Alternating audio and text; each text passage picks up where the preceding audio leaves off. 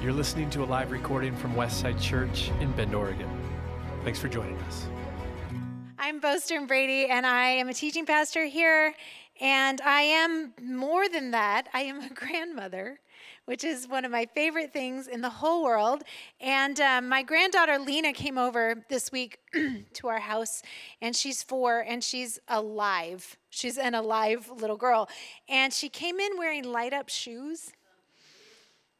I'm telling you, that girl, you could put 1 million unmarked $1 bills in front of her and she would not trade you for her light up shoes. I wish for all of you as much happiness as Lena has in those shoes. Like I and I had to think what in my life has recently made me feel that way. It's because you can only describe that as wonder. When when you experience something that is so wonderful that you wouldn't trade anything for it. And I, in fact, I read a quote this week that was um, cynicism is you focus on the price of everything, but not the value. And Lena knows the value of the shoes. She doesn't know the price. She doesn't care about the price. She just knows the value. And that's what wonder is. When we see something bigger and grander and more beautiful than we can explain. We know it's more beautiful than we can afford. We know it's bigger than us.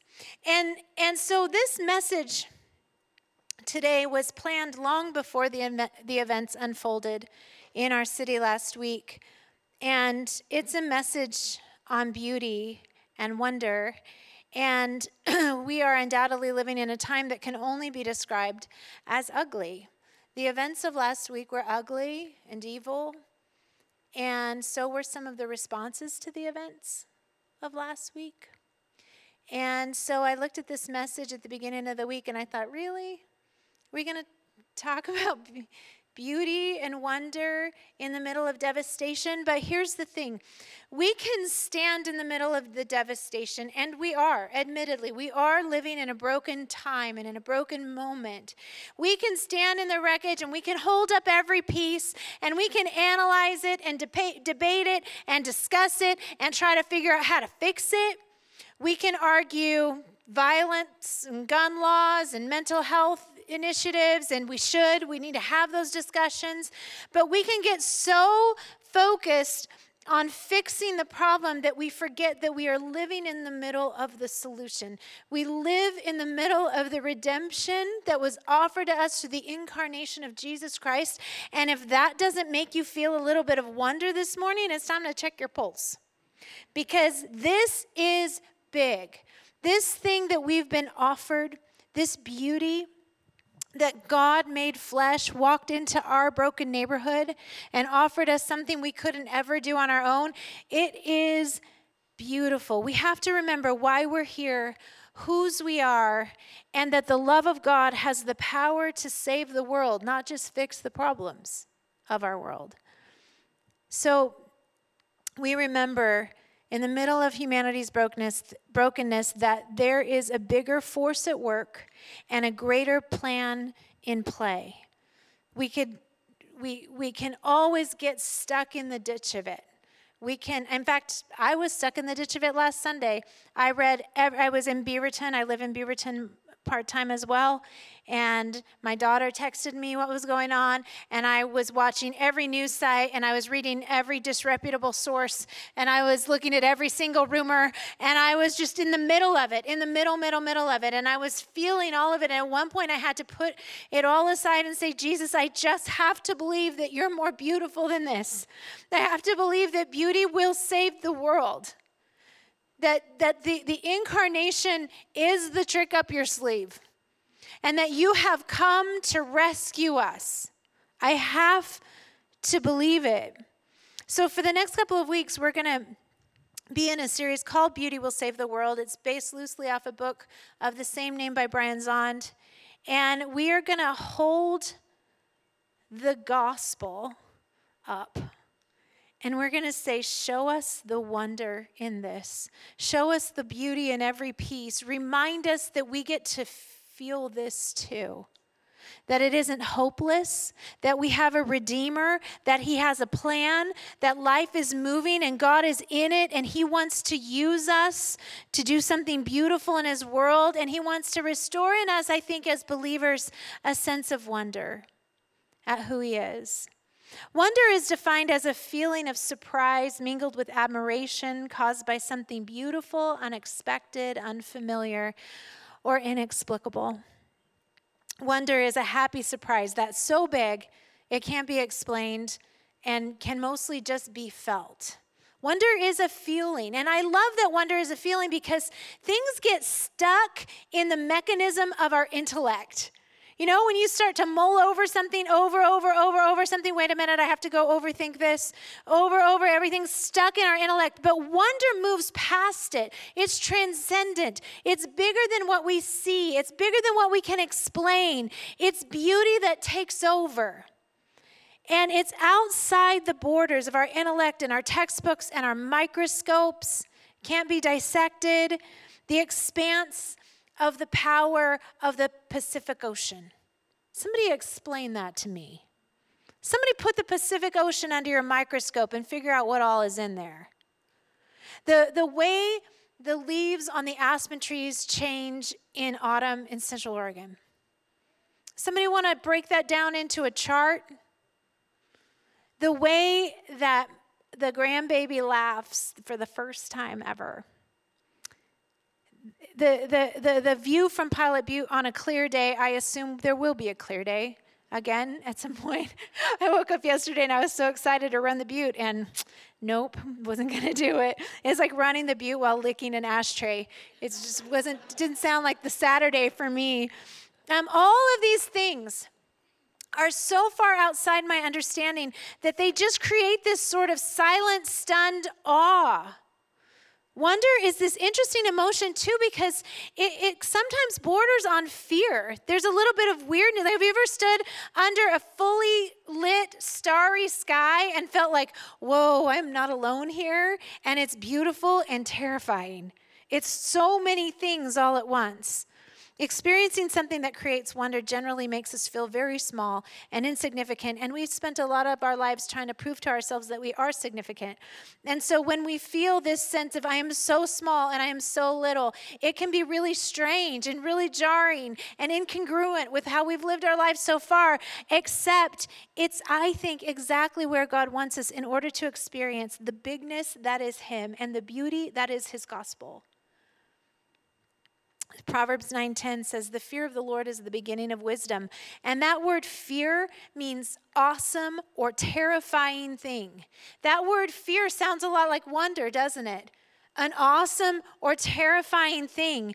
It, this is the beginning of wisdom. See, I believe so deeply in an intimate relationship with Jesus Christ. I believe in it so much that He wants to be a friend to you. He wants to walk and talk with you. He wants to have a cozy relationship with you. I know this firsthand in my own heart, but I am telling you that relationship starts with wonder. Everything begins with the understanding that you are so much bigger and more beautiful than me. You are big, you are big and I am small. You are uh, uh, unbelievably expansive and I am insignificant. You are a redemptive God and I am unworthy of it. You are whole and our world is broken. Uh, we everything starts with understanding wonder. If, if you look at the Christmas story, it's filled with wonder. What's going on? Look what's happening. It is an emotion and we sometimes minimize the value of emotions, believing feelings aren't spiritual and we've got to live beyond our feelings. But Proverbs tells us this feeling of wonder is the beginning of everything else. And if you feel hard pressed to find beauty today, you only need to look as far as the first chapter of the Gospel of John. There's not a book I love more than John in the whole world, Bible, or anywhere else. The book of John is my favorite, and the first chapter of John is a poetic masterpiece. It is the very best version of the Christmas story. It's the incarnation, and in it, John weaves together the story of creation and the story of the incarnation into a stunning picture of truth and grace. In fact, I was reading the works of a uh, theologian, um, and he compares the incarnation to uh, an hourglass, and you see a globe at the top and a globe at the bottom, and a very narrow point in the middle through which the sand runs. And in the top globe, he says, is the unending grace and love and truth and healing and restoration and redemption of Jesus. And in the bottom is humanity's emptiness and brokenness and endless longing for relationship with him and the middle point is the incarnation. That's where jesus comes. And the uh, the the top globe is endless and it just keeps filling and filling and filling and filling but only because of god made flesh only because of the wonder and beauty of the incarnation. In it Jesus comes into our world in unequaled divine goodness and intersects with the vast emptiness of humanity. He wears our skin and walks our streets and holds our hearts and wounds and ultimately takes on all our sin. And that idea ought to make us feel a little bit like Lena with light up shoes. It ought to make us feel pretty uh, worthy and and and uh, uh, uh, unworthy at the same time to receive the gift of the gospel. So, we're going to read this first chapter of John and we're going to read the first 18 verses without any interruption because it just can't be messed with. You just have to just read it straight through. It's so beautiful. But I want to just say that John is such an interesting writer in the Bible because he's very old when he writes this book. He is probably in his 90s. He's seen a lot of life. He's read all the other gospels. There's 3 of them. Matthew, Mark, and Luke, and they are the synoptic gospels because they are very similar. There actually were like 60 gospels written, but only these four made the canon. So lots of people have been writing the story of Jesus and telling about his life and telling about his work, and lots of people have laid it out. And John has watched so many things move and change inside his belief system, inside the church. And he watched his best friend be tortured and killed on the cross. He received his mother to take care of Mary. And then he watched all 11 other disciples be killed. John also was really persecuted for his faith. In fact, I think I've told you before there's a story uh, historians tell about the old man John, who it's believed was dropped in a pot of boiling oil in that's why maybe he was exiled because he was so hideous to look at. And and there's a story that they say they carried the old man John into the church on a stretcher so that he could give the church his last words. He's the last remaining disciple of Jesus they're expecting some sort of exegesis. They're expecting when is Jesus coming back? They're expecting some key to living. And they thought John was senile because the last words he gave the church were little children, love one another. And this is the way John is, he's called the disciple Jesus loved by John. Like, he's like, you know what?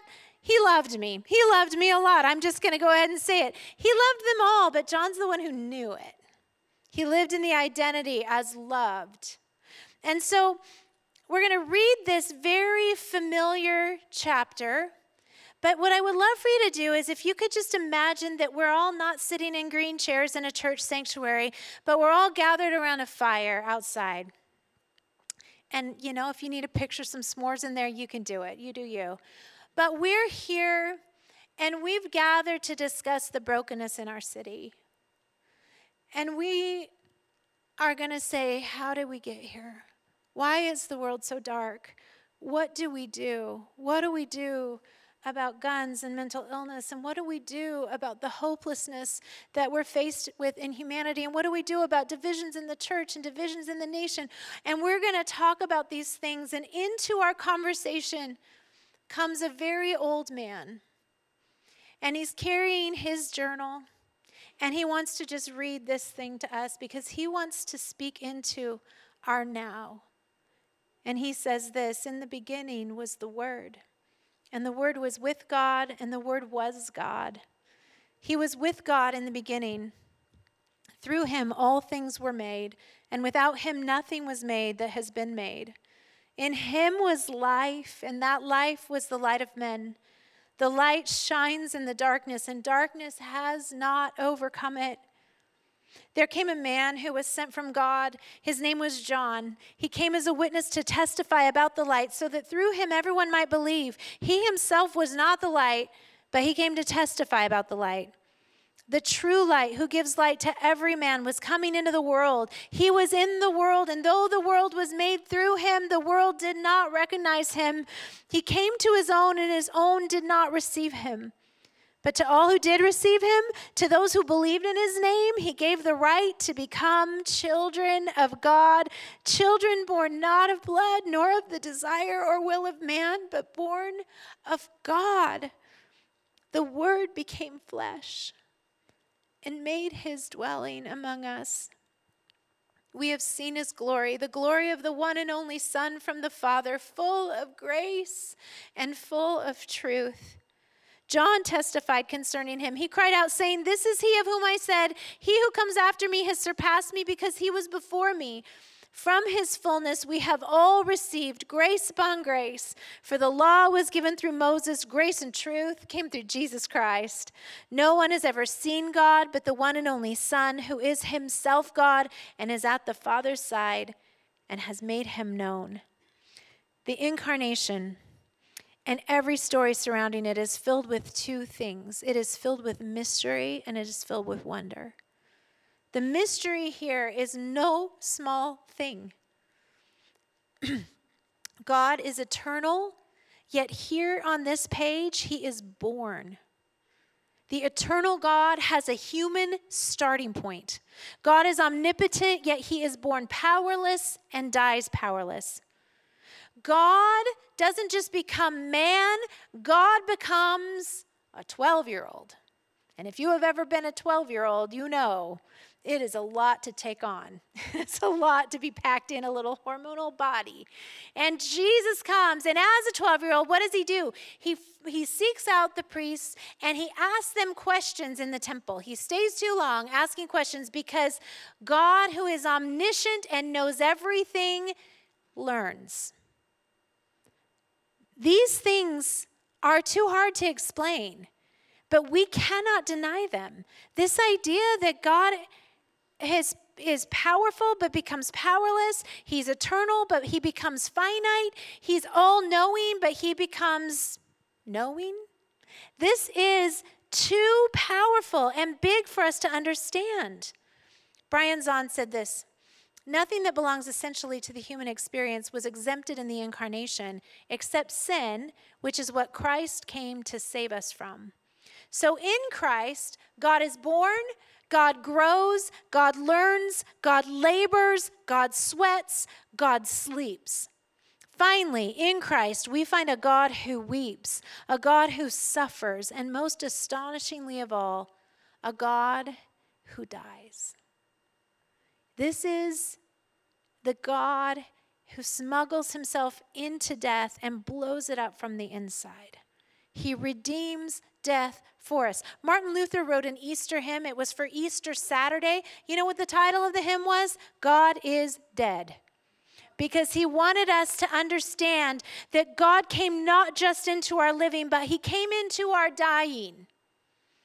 Only in coming into it was Jesus able to redeem it.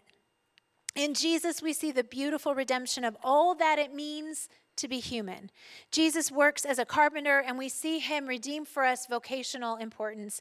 Jesus spends time with society's outcasts, and he redeems our view on loving the least of these and without partiality.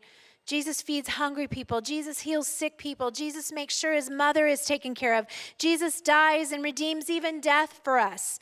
He assumes humanness in order to redeem humanness. Isn't that the most beautiful thing ever? Jesus takes on our humanness so that he can change it, so that he can redeem it for us. Everything in all of history either leads up to the incarnation or flows out of it, including your life. Everything. Every page in the Bible is leading up to the page where Jesus Christ is crucified and buried and resurrected. And every page after that story is what flows out of that moment everything is about the incarnation. Everything. The incarnation is the wonder of our world. It's the breathtaking wonder in all of history, and it will stand for all eternity. It's the most beautiful story ever told. So, how do we lose our place in it so easily? We're surrounded by this idea. In fact, I'm going to just have a transparent moment as a communicator. I was worried that this message was just way too light for today.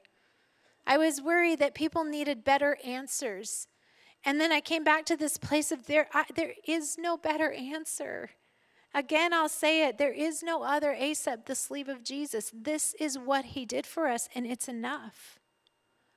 And so, how do we become people surrounded, splashing around in the beauty of the gospel, who eventually are willing to take another life because they don't see it the same way as us? How do we become people who take our life and our name from Jesus and then are willing to take another life in his name? I think there are some enemies of wonder. There are a lot of them, but I think three of them are, are really important. The first one is boredom. Boredom gets us in trouble. Wonder is a feeling, but boredom is the loss of feeling. It's the loss of adventure, the loss of mystery. Boredom is the gateway to having nothing to live for. The opposite of boredom is not actually busyness. There are tons of bored, busy people and tons of busy, bored people. The opposite of boredom is, uh, I have it written here, is wonder. The opposite of boredom is wonder. When, when, we, when we get immersed in like everything's humdrum, everything's turned gray, we just don't have the ability anymore to wonder. Uh, prayer, our prayer life becomes about keep me safe from the world outside my door. And when we live in wonder, our prayer life becomes send me out into the world. I, have heard a lot of people this week saying things like, oh, the world is so dark and black and difficult. Just take us out of here, God. Even so, Lord, come. It, I mean, you must be wrapping up. Maybe just get, get me free from here. And what I keep hearing, I take this little, have a three mile loop around my neighborhood where I just, I, honestly, I just every morning run it and pray in the Spirit because I don't know what to pray either. And every time I feel like Jesus is saying, even so, Bo, go. You go. Go into the world with the beauty of the gospel. Strap on the gospel of peace on your feet and get out there and do something. Live in the adventure that I've called you to. Live in the place on the timeline where I've, I've put you. The second enemy of wonder is cynicism. Everyone's a critic right now, and it's killing us. There, it's just so easy to criticize. It's so easy to find what's wrong. It's so easy to focus on the solutions I would do if I was in charge. But cynicism can kill us, and it definitely kills wonder. We were in the car driving here on um, Friday, and we, Uh, we had had an appointment in Beaverton run late, and there were fires that were keeping the traffic really slow, and it was Labor Day traffic. And I was complaining about the traffic. We had dinner reservations here when we got here, and I'm like, we're trying to race to get to the dinner reservations, and I was kind of complaining about the traffic, maybe more than once. And at one point, my husband said, You know what? I feel like you and I need to work on being people of gratitude because if we don't, we're going to become fussy people. We're going to become fussy old people. That's what we're going to become. And I don't want us to be that. And and the first sign that we're becoming cynical is a lack of gratitude. The first sign, ingratitude, I think, is the first step toward life, the life of being a cynic. Listen to what Ralph Waldo Emerson said about being a cynic. Don't be a cynic and disconsolate preacher. Don't bewail and bemoan. Do you love the language they used to use? It's so pretty. Don't bewail and bemoan. Omit the negative propositions. Nerve us with incessant affirmatives. Don't waste yourself in rejection nor bark against the bad, but chant the beauty of the good. Ah, chant the beauty of the good. The opposite of cynicism is not gullibility. The opposite of cynicism is worship. It's worship. When you feel everything is going to hell, Jesus, what isn't? Who are you in the midst of this? Where are you in the midst of this? What do I know for sure is true of you? Despite everything I see around me, despite all the brokenness, despite the things I don't agree with and don't like, what do I know that you are doing in my world right now? And how do I attach to it? Worship chants the beauty of the good. The last thing that keeps us from wonder is blindness. You could say that also just lack of vision. In days like this, it's hard to imagine that something divine could be happening behind the scenes. We're not the first to feel this way. I know we do feel like it's never been worse than this. Christians have never been more oppressed. Things have never been more violent, never been more dark, never been more on the bubble financially. This is the worst it's ever been. And I think kind of God is like, okay, guys, settle down a little. You know, just everybody settle down. And Roman Empire, anyone? Somebody want to take a look at history and see where you fit? Um, but we feel this and we feel it legitimately, but so did Habakkuk. Listen to what he said in the mid 7th century BC. How long, Lord, must I call for help, but you do not listen? Or cry out to you, violence, but you do not save? Why do you make me look at injustice? Why do you tolerate wrongdoing? Destruction and violence are before me. There is strife and conflict abounds. Therefore, the law is paralyzed and justice never prevails. The wicked hem in the righteous so that justice is perverted. Doesn't that feel to you a little bit like where we're living now? It feels hopeless. We feel hemmed in. We feel like there is no answer that works for our world. I get it. I sign me up, Habakkuk. I'm living right where you're living. But you know what God said to Habakkuk? Listen to this. Look at the nations and watch and be utterly amazed. For I am going to do something in your days that you would not believe, even if it were, even if you were told. I'm about to do something. So, the something that God was about to do was what? Jesus, the incarnation. We live on the backside of the promise. We live in the outflow of the promise of incarnation, of a God that would step into the mess, step into the dump, step into the wreck, and say, Would you like to join me in this adventure as we set the world right? Is it possible? Gotta be. It, hope is not negotiable right now, guys. And not having hope is not an option. Otherwise, why do we even have a Savior? We must have hope that the beauty of the gospel can change and save and rescue our world. We must. The world is depending on it. And so, my prayer for you today is courage for the adventure ahead of you, courage to be willing to feel both the tragedy and the beauty of our world. It would be easy if the world was just all the way ugly. It would be easy to leave. But the thing is, it isn't. There's all kinds of beauty in the world, and it's worth saving. So, courage for the great adventure ahead of you, grace to be grateful even when it's hard, eyes to see what you can't see on your own of the goodness of God, and the willingness to strap on the light up shoes of the gospel and wear them out into your neighborhood. Jesus, we love you. Word made flesh.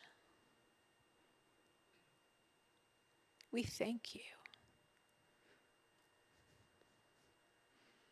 Holy Spirit, give us courage and grace and eyes to see even just a glimpse of what could be. Give us feet that are ready to walk in the beauty that you've called us to. We love you and we worship you. And for everyone who feels just on the border of no hope today, I ask that your Holy Spirit would do what only your Holy Spirit could do and come and fill us up and remind us how utterly impressive you are. We give you glory. In your name we pray.